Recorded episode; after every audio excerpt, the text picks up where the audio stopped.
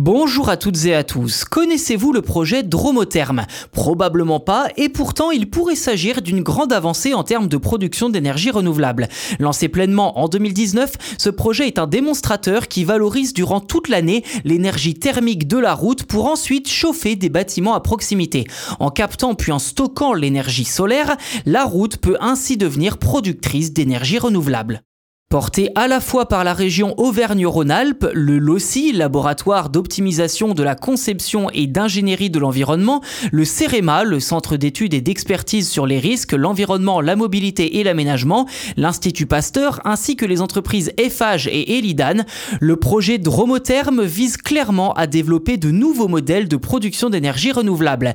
Et quoi de mieux que d'utiliser le goudron des routes pour cela? En effet, l'été étant de plus en plus chaud, les routes pourraient devenir des systèmes système de récupération d'énergie solaire à part entière. D'après le CEREMA que je cite, les routes constituent un gisement d'énergie thermique très important. Il ne faudrait utiliser que 5% de la surface totale des routes en France pour couvrir les besoins de chaleur du pays pour un an. Fin de citation. Concrètement, le projet s'appuie sur la géothermie de subsurface.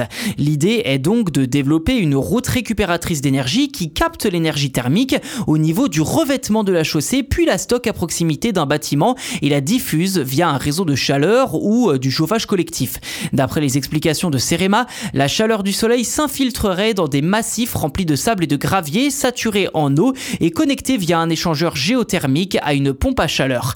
À noter que faire circuler de l'eau dans le sol contribuerait aussi à réduire les îlots de chaleur.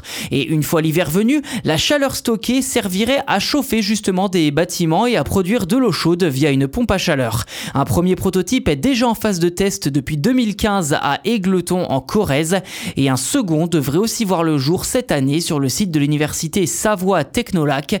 D'après le CEREMA, les tests effectués sur les deux prochaines années seront déterminants pour préparer une éventuelle commercialisation du système.